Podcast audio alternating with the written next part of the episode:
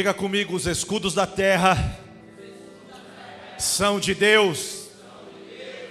Agora, com um, um peito estufado e muita paixão, repita com toda a sua fé: diga, os escudos da terra, escudos da terra pertencem a Deus. pertencem a Deus.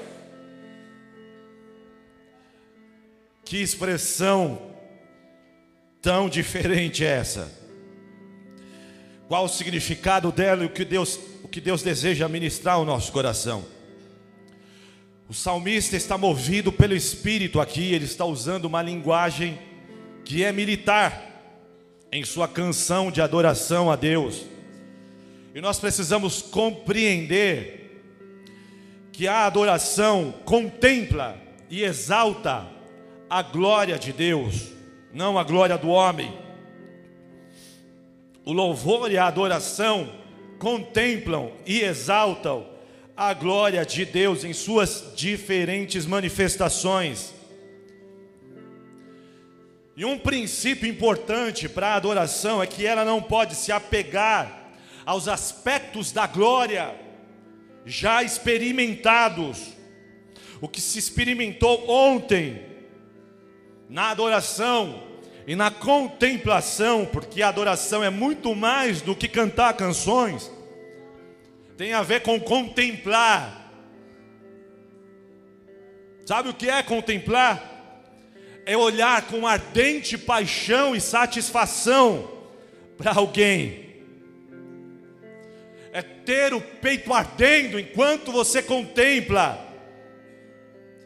É como se o só olhar levasse você para outro nível de conexão, onde você se liga intimamente com aquele que você está adorando.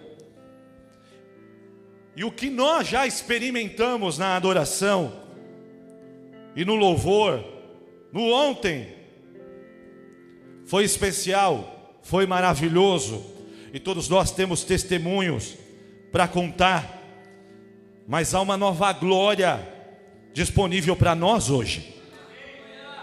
Há uma nova glória disponível para nós amanhã. Se nos apegamos à manifestação do ontem, nós vamos nos privar do que Deus tem preparado para nós hoje, porque Deus está se movendo, Deus não parou ontem, Deus não para nunca, Deus está em movimento, Ele é um movimento de toda a criação, Ele é o start de todas as coisas, e Ele continua se movendo, e cada movimento dele é uma nova explosão, uma nova revelação e uma nova glória sendo liberada. Por isso a adoração também está em constante movimento. O louvor e a contemplação também estão em constante movimento, porque elas estão capturando a próxima manifestação de Deus elas estão entrando no próximo nível de glória. Diga comigo em nome de Jesus. Eu quero entrar no próximo nível de glória, Senhor.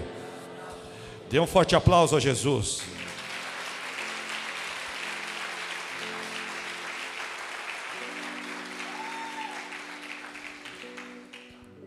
Na porta do reino nós conhecemos o Salvador e como é belo o nosso Salvador. Como é belo o nosso Jesus, como é belo o nosso Rei da Glória, Ele é o mais lindo, Ele é o mais belo, Ele é o mais cheiroso. Se tem alguém apaixonado aí, manda um beijinho para Ele. Uh!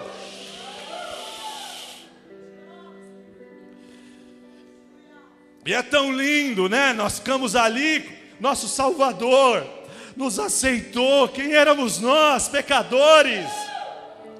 Olha as encrencas que estão aqui, gente. Cada milagre que Deus fez. Diga para o irmão que está ao seu lado, essa tua cara de santo também te denuncia, viu? Como ele é belo, ele nos salvou, ele nos salvou, ele nos perdoou.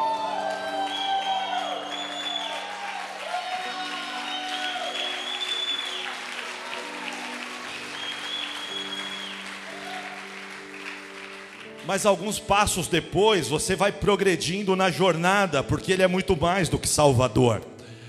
E há um profundo rio de revelação esperando por você. Então você conhece o pastor, e aí você se apaixona pelo pastor. Ele pega a ovelha, ele cheira a ovelha, faz carinho na ovelha, dá graminha na boca para a ovelha, cuida da ovelha, leva para as águas tranquilas, para os pastos verdejantes, gosta de engordar as ovelhinhas. Dá um sorriso para esse irmão que está ao seu lado aí, diga: Deus é bom. Você anda mais um pouco e aí você começa a ter experiências com o Senhor. E o senhorio vai se revelando a você. E aí a entrega da sua vontade se torna um prazer, uma adoração. Não é mais o que eu quero, é o que o Senhor quer. Seja feita a tua vontade, Senhor, assim na terra como no céu. E então você vai para os próximos níveis, e Deus vai se revelando a você de maneiras novas, e você vai entrando em mais intimidade, em próximos níveis de glória, em próximos níveis de revelação, conforme você vai contemplando o Senhor e o adorando e centralizando a presença dEle na sua vida. Você vê a glória do pastor, a beleza do Salvador, a bondade do Senhor, e você é atraído para mais você é atraído para um lugar mais fundo. Mas existe um momento em que os salmistas eles partem para um aspecto da glória de Deus que não tem muito a ver com a figura do pastor, não tem muito a ver com a figura do provedor, do que cura, eles começam a liberar salmos e adoração nos cânticos escritos e descritos na Bíblia, onde eles estão adorando um Deus que é militar, que é Jeová, o poderoso varão de guerra. E eles começam a entrar num, num lugar de revelação que começa a desafiar os adoradores a conhecer o Senhor de uma maneira nova e talvez desconfortável para alguns. Mas o reino de Deus não é sobre você viver confortável. O reino de Deus é sobre você se adaptar ao coração de Deus e ser transformado pela glória de Deus. E você vê, por exemplo, o Salmo 24, 7, que diz: Levantai, ó portas, as vossas cabeças, e levantai-vos, ó entradas eternas, e entrará o Rei da Glória. E aí uma pergunta: quem é este Rei da Glória? E a resposta: o Senhor forte e poderoso, o Senhor poderoso na guerra. Repita comigo: o Senhor forte e poderoso. Isso aí não pareceu muito poderoso, não. Repita comigo, Senhor forte e poderoso. O Senhor poderoso na guerra. E todas as vezes que Israel estava prestes a entrar numa nova estação, Deus se revelava de acordo com aquela estação, com a identidade daquela estação, com o que aquela estação traria e os desafios que eles teriam que enfrentar. E de repente lá está Israel, diante da terra prometida, e Josué está conduzindo o povo. E por todo o deserto, por todos aqueles 40 anos, eles viram Deus se movendo na nuvem, na água e no pão. Mas agora a nuvem não está mais lá, o pão já não desce mais do céu, e a água já não é mais tirada da rocha. Agora a revelação muda. E aí abra a sua Bíblia em Josué capítulo 5.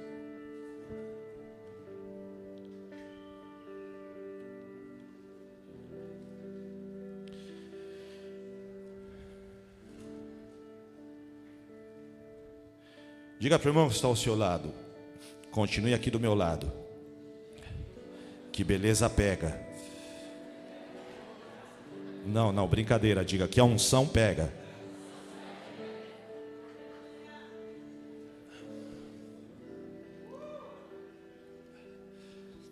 Diga para ele, você está precisando. Diga, não é de beleza, é de unção.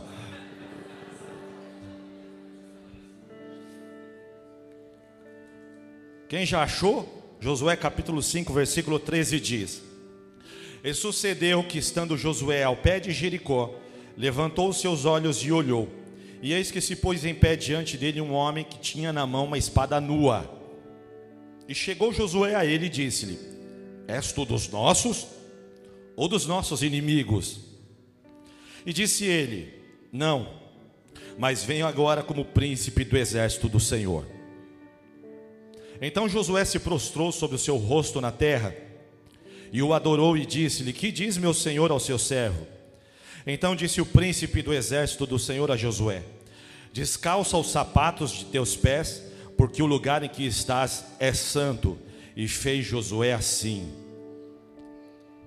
Quando Moisés teve um encontro com Deus, qual foi a revelação que ele recebeu? O que a voz disse para ele? A mesma coisa que Josué ouviu: tire as sandálias dos teus pés, porque o lugar em que você está é santo.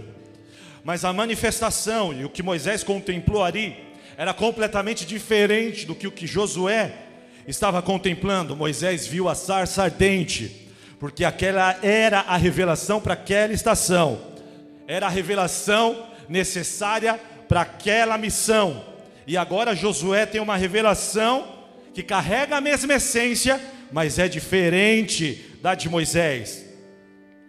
E aí ele ouve o que Moisés ouviu, mas ele não vê uma sarça ardente, ele vê um varão de guerra, ele vê um homem poderoso com uma espada nua a visão é de tal forma impressionante que ele diz: Epa, você é por nós ou você é contra nós?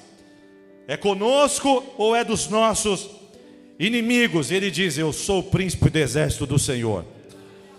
O príncipe do exército do Senhor veio para o culto nessa noite. Você está me ouvindo? O príncipe do exército do Senhor veio para a bola de neve nessa noite. O príncipe do exército do Senhor está aqui diante de você nessa noite, ele está ouvindo a sua oração. Se é para Jesus, dá um forte aplauso a ele.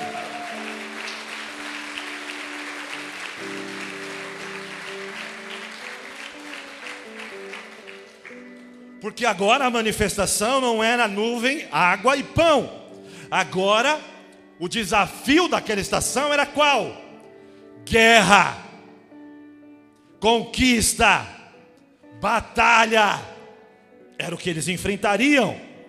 Não seria necessidade de água, não seria necessidade de pão, era necessidade de poder para vencer guerra, necessidade de poder para vencer batalha. Desafios grandes, povos maiores ao, ao redor deles, exércitos mais equipados, e bem preparados, desafiando os israelitas, defesas intransponíveis, muralhas, armadilhas, caminhos sinuosos, hostilidade. Todo aquele povo tinha aliados ao redor, aos milhares, em grande número. E era fácil para o povo se ver intimidado diante do desafio e alguns aqui estão sentindo intimidado diante da vida, mas nesta noite essa intimidação está sendo quebrada, esta intimidação está sendo arrancada do teu peito agora. O príncipe do exército do Senhor está chegando diante do povo. Antes das guerras começarem, Deus está se revelando a nós. Antes dessa estação de batalha, Ele vem com a sua espada nua ele vem como príncipe do exército do Senhor. Josué precisa de uma revelação, e o Senhor não vem como um pastor com um cajado. Josué precisa de uma revelação, e ele não vem como um provedor com uma bandeja de pão. Josué precisa de uma revelação, e ele não vem vestido de branco para curar enfermidades ele vem vestido para a guerra, ele vem vestido para a batalha.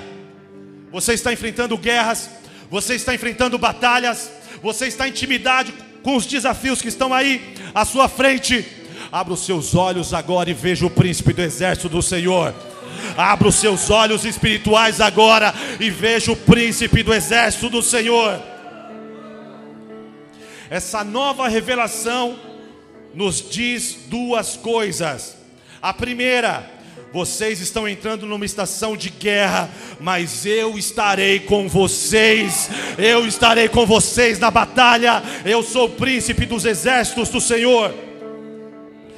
E a segunda coisa, a mensagem dada era: por mais que a jornada de guerra seja difícil e que haja pontos negativos, porque nós não nos sentimos confortáveis com batalha e com guerra mas, apesar de estarmos numa jornada de guerra, as guerras trarão novos níveis de conquista. Novos níveis de conquista. Então, quando Deus começa a se mover de uma maneira nova, Ele está desafiando o seu povo a entrar em um novo nível de conquista. E muitos aqui estão orando por um novo nível, estão orando por conquista, estão orando por avanço, estão orando por nova revelação. Quem aqui está orando por um novo nível, por revelação?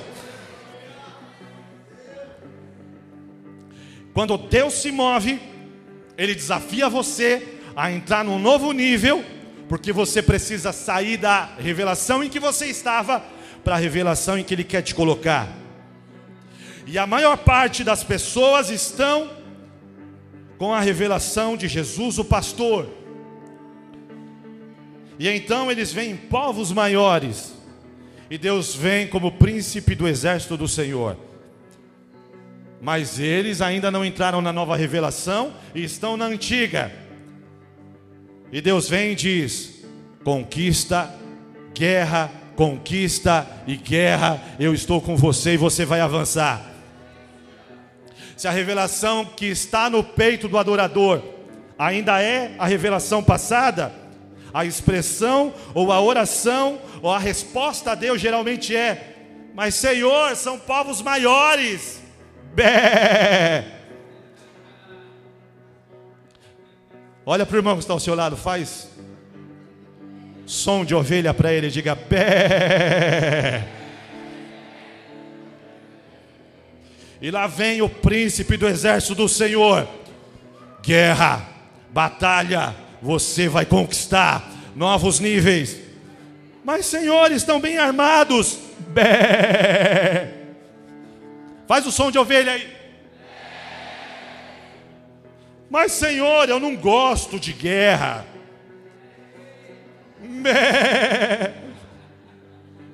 Eu gosto de pastos verdejantes.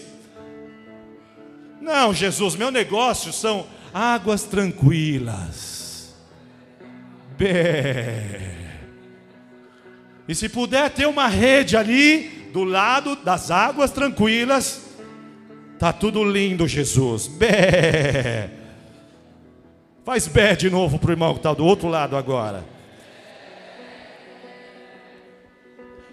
Quem aqui orou por novas conquistas, por novas revelações, por novos moveres de Deus?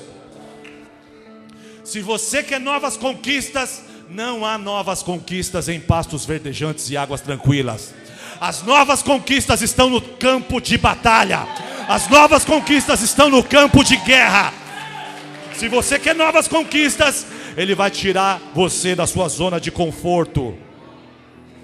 Se prepara para sair da sua zona de conforto se prepara para ser se prepara para ser desafiado pelo Espírito Santo.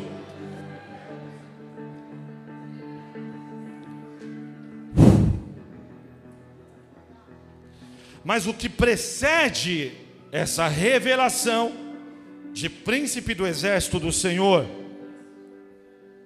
no início do capítulo, Josué reúne todo o povo e toda a nação de Israel. Ali estavam os israelitas, que em sua maioria não haviam sido circuncidados. Eles haviam saído do Egito, eles estavam na terra prometida, já não estavam mais fisicamente no Egito, mas não estavam circuncidados.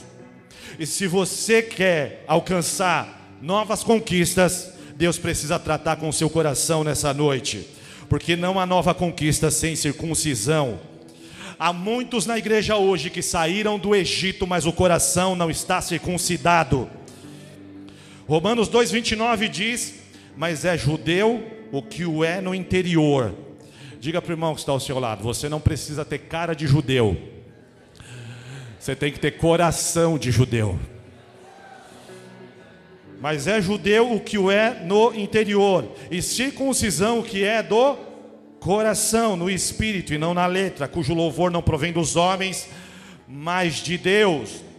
Os israelitas carregavam a aliança através da circuncisão. Neles era físico, em nós é no coração. Eles precisaram ser circuncidados antes de avançar para o próximo nível de conquista. Josué parou todo mundo, passou a limpa, colocou a casa em ordem. Quem aí não é circuncidado? Eu! Eu também não! Eu também não! Afiou a faca de pedra. Aleluia. Vem você, tchum. Vem você, tchum. Circuncidou um por um. E nessa noite o Espírito Santo quer chamar um por um nessa casa. Um por um. Um por um. Quem não estiver circuncidado no coração, quem ainda estiver carregando as imundícias do pecado, as imundícias do Egito, quem não se posicionou, não se consertou e não se santificou, a faca de pedra está aqui nessa noite.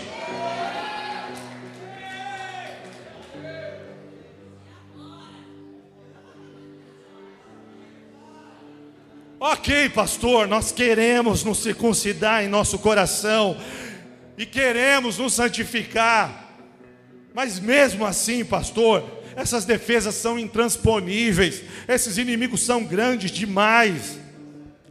Diga comigo, eu só preciso manter na minha mente que os escudos da terra pertencem a Deus. Diga mais uma vez, eu só preciso manter a minha mente focada. Grite bem forte: os escudos da terra pertencem a Deus. A palavra escudo no original é magen. Diga comigo, magen. Você acabou de falar hebraico.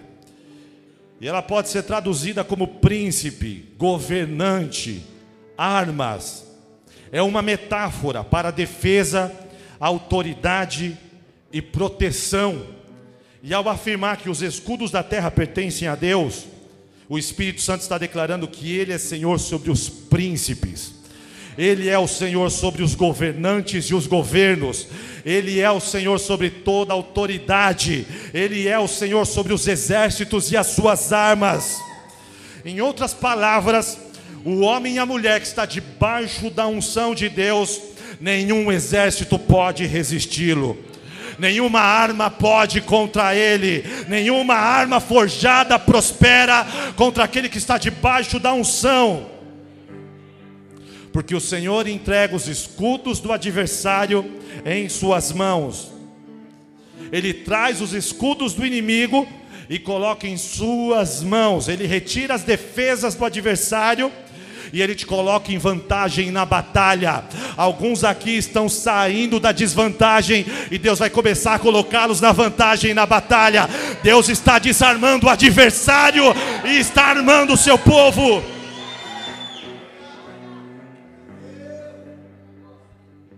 Grita comigo, conquista! conquista!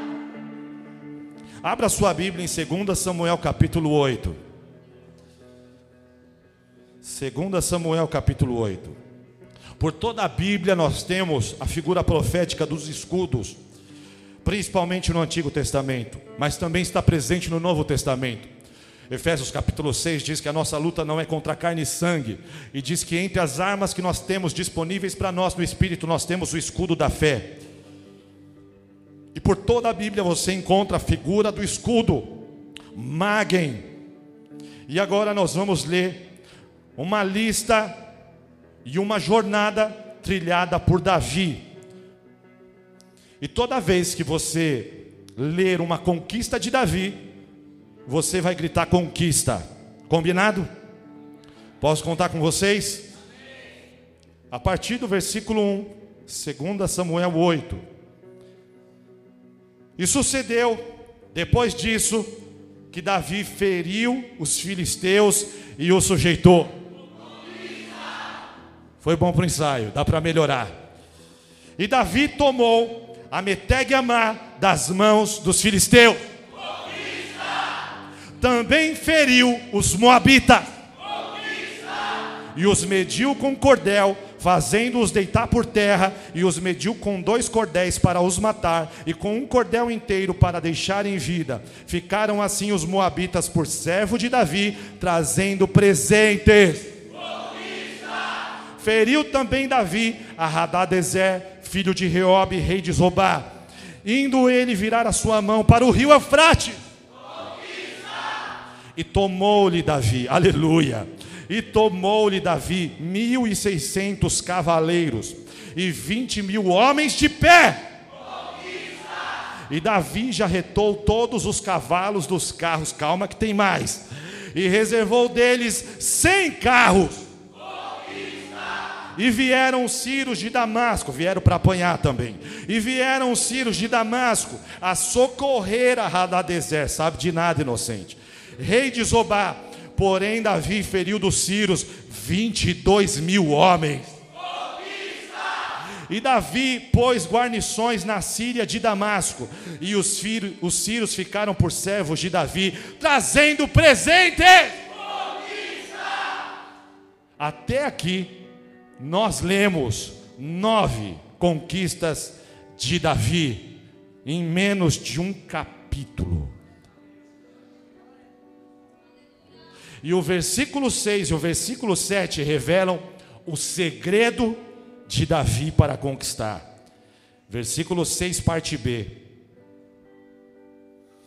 E o Senhor guardou a Davi por onde quer que ia. Eu vou repetir. Você sentiu a unção? Meu Deus do céu. E o Senhor guardou a Davi por onde quer que ia.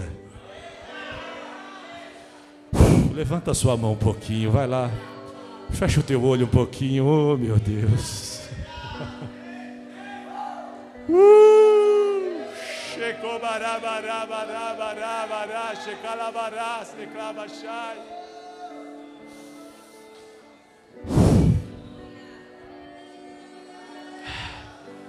E o Senhor guardou o Diogo por onde quer que ia.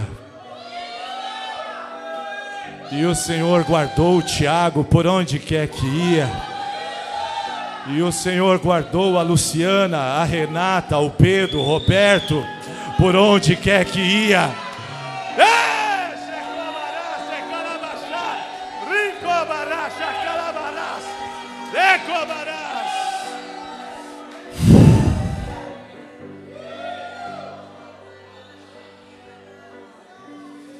Está pegando fogo aqui. E aí o versículo 7 diz o seguinte: E Davi tomou os escudos de ouro que havia com os servos de Hadadezer e os trouxe a Jerusalém. Davi fez o quê? Diga comigo, Davi tomou. Vamos lá, Davi tomou os escudos. O varão de guerra, o Senhor poderoso na batalha, o príncipe do exército do Senhor, vai tirar os escudos de ouro que estão nas mãos do seu inimigo e vai trazer nas suas mãos dele.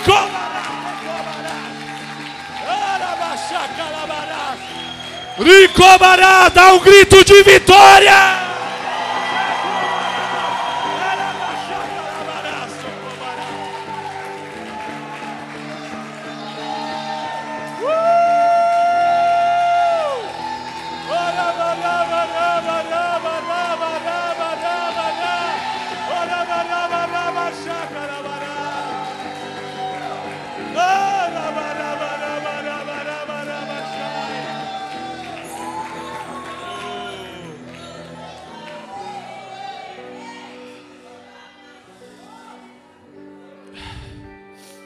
Deus guardava Davi. Em outras palavras, Deus era a magem de Davi. Deus era o escudo de Davi e o protegia por onde quer que ele ia.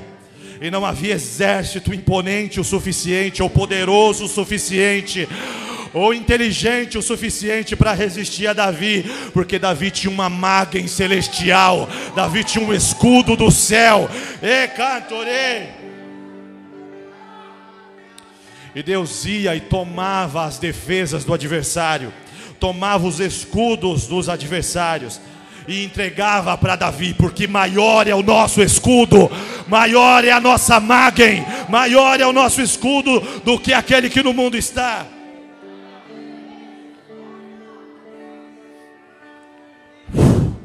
Diga para o irmão que está ao seu lado, debaixo da unção, ninguém vai te segurar. Olha para dois, três irmãos e diga para ele: debaixo da unção, ninguém vai segurar você.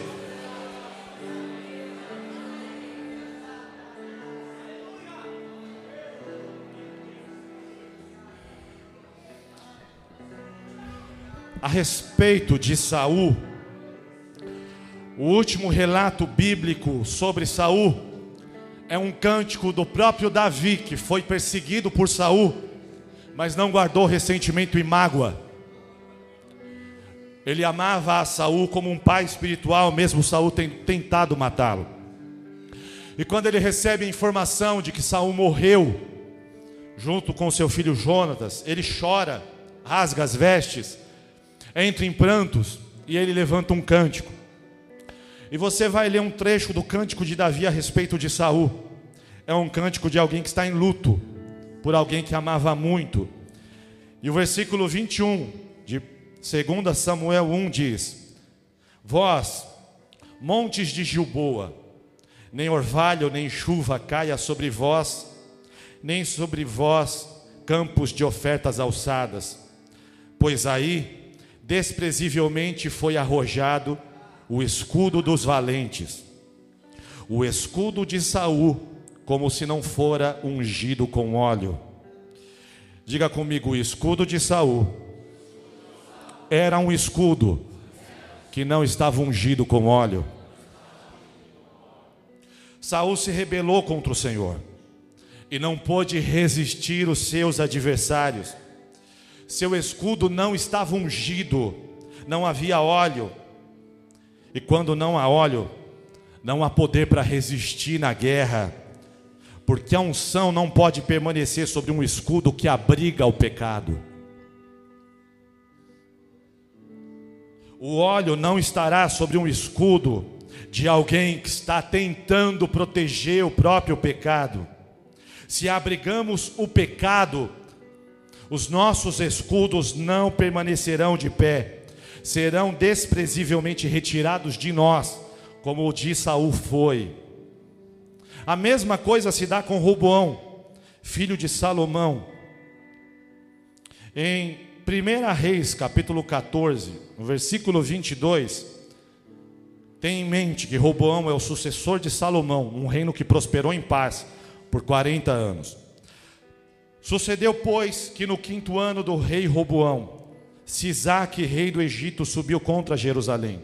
Aliás, versículo 22. E fez Judá o que era mal aos olhos do Senhor, e o provocaram o zelo mais do que todos os seus pais fizeram com os seus pecados que cometeram. Judá fez o que era mal aos olhos do Senhor. A consequência disso está no versículo 27, 25. Sucedeu, pois, que no quinto ano do rei Ruboão, Sisaque, rei do Egito, subiu contra Jerusalém. É o rei do Egito. O Egito representa o mundo, o rei do Egito representa quem? E agora Roboão vê o rei do Egito subindo contra ele, mas não há unção, não há óleo. Por quê? Porque todos fizeram o que era mal diante do Senhor. E o que acontece? Sisaque sobe, rei do Egito, contra Jerusalém toma os tesouros da casa do Senhor e os tesouros da casa do rei, e ainda tomou tudo e também tomou todos os escudos de ouro que Salomão tinha feito. E em lugar deles fez o rei Roboão escudos de cobre e os entregou nas mãos dos capitães da guarda que guardavam a porta da casa do rei. A mesma coisa que aconteceu com Saul, aconteceu com, com Roboão. Saul se rebela contra o Senhor e não pode então perseverar e se sustentar na batalha. O seu escudo não está ungido com óleo por causa da desobediência. E agora Roboão não aprende com a história e comete um erro, um grave erro de não se consertar diante de Deus, de não se arrepender dos seus pecados. O rei do Egito sobe e toma todos os escudos de ouro que Salomão tinha feito eram 300 escudos de ouro. Quando Gideão foi levantado como um, como um juiz para libertar Israel e para reconquistar o território, com quantos guerreiros ele foi para a batalha? 30 mil ou 300? 300 é um número de uma tropa que avança para conquistar. E Salomão tinha feito 300 escudos de ouro. O ouro aponta para o que é divino, para o que é do céu, para o que é de Deus.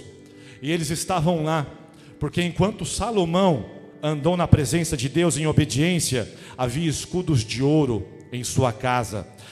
Mas Roboão não andou nos caminhos de Davi e nem de Salomão, e fez o que era mal aos olhos do Senhor. E ele vê agora os seus 300 escudos de ouro, herança do seu pai para o reino, uma herança que era mais do que material, era uma herança espiritual era uma figura do próprio Deus presente. Diga comigo, em nome de Jesus. Diga mais forte, diga em nome de Jesus. Eu me arrependo, Senhor, e eu quero me consertar nessa noite, para que os escudos do Senhor permaneçam na minha casa, em nome de Jesus. Ao invés de Roboão entrar na presença de Deus, se consertar, se arrepender, transformar sua vida, ao invés de tratar o pecado e abandonar o pecado, o que que Roboão fez? Ele vê os 300 escudos de ouro sendo roubados, e ao invés de se arrepender, ele manda fazer 300 de cobre. Diga para o irmão que está ao seu lado, tem uma revelação para você aí. Olha para o outro irmão e diga: parece ouro, mas não é.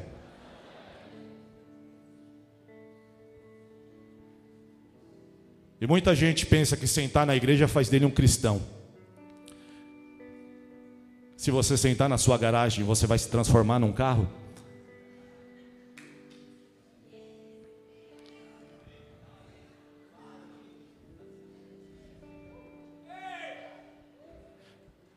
Nós queremos que Deus nos proteja, queremos que Deus nos guarde, queremos que Deus seja o nosso escudo, queremos nova conquista e nova revelação, e oramos por isso, mas se não tratamos o pecado, não há óleo no nosso escudo, e os adversários tomarão nossa herança espiritual.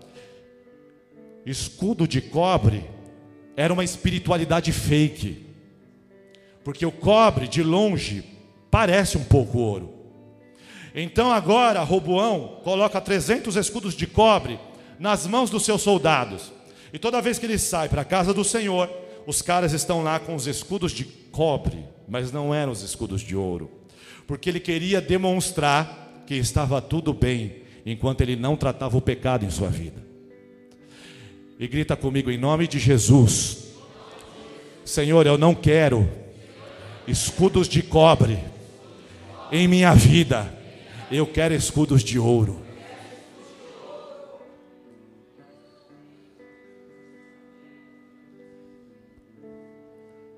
Postar foto com texto bíblico no Instagram não é espiritualidade. O seu secreto, a sua obediência, o seu posicionamento em relação à vontade de Deus é o que sustenta o seu escudo de pé.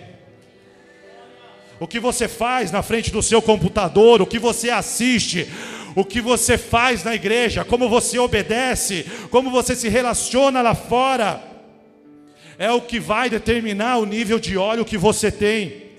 Se você andar nos caminhos do Senhor, haverá óleo no seu escudo e não será como escudo de Saul, não será como escudo de Roboão, será como escudo de Davi. O seu escudo terá óleo e terá unção mas não há escudo que possa esconder pecado e abrigar pecado. Se você que olha no seu escudo, você tem que entrar pelo caminho do arrependimento e do quebrantamento. Você não pode tentar ostentar um cristianismo que não existe. Você tem que mergulhar no arrependimento e se livrar de todo pecado que ainda esteja presente, porque à medida que você entrar na presença de Deus, um verdadeiro óleo vai descer sobre a sua cabeça. Sabe por quê? Diga comigo: Deus não unge perfeitos. Deus não unge perfeitos. Eu quero só os guerreiros agora, os desanimados, fiquem em silêncio. Deus não unge perfeitos. Deus unge arrependidos. Deus unge arrependidos. Deus unge arrependidos.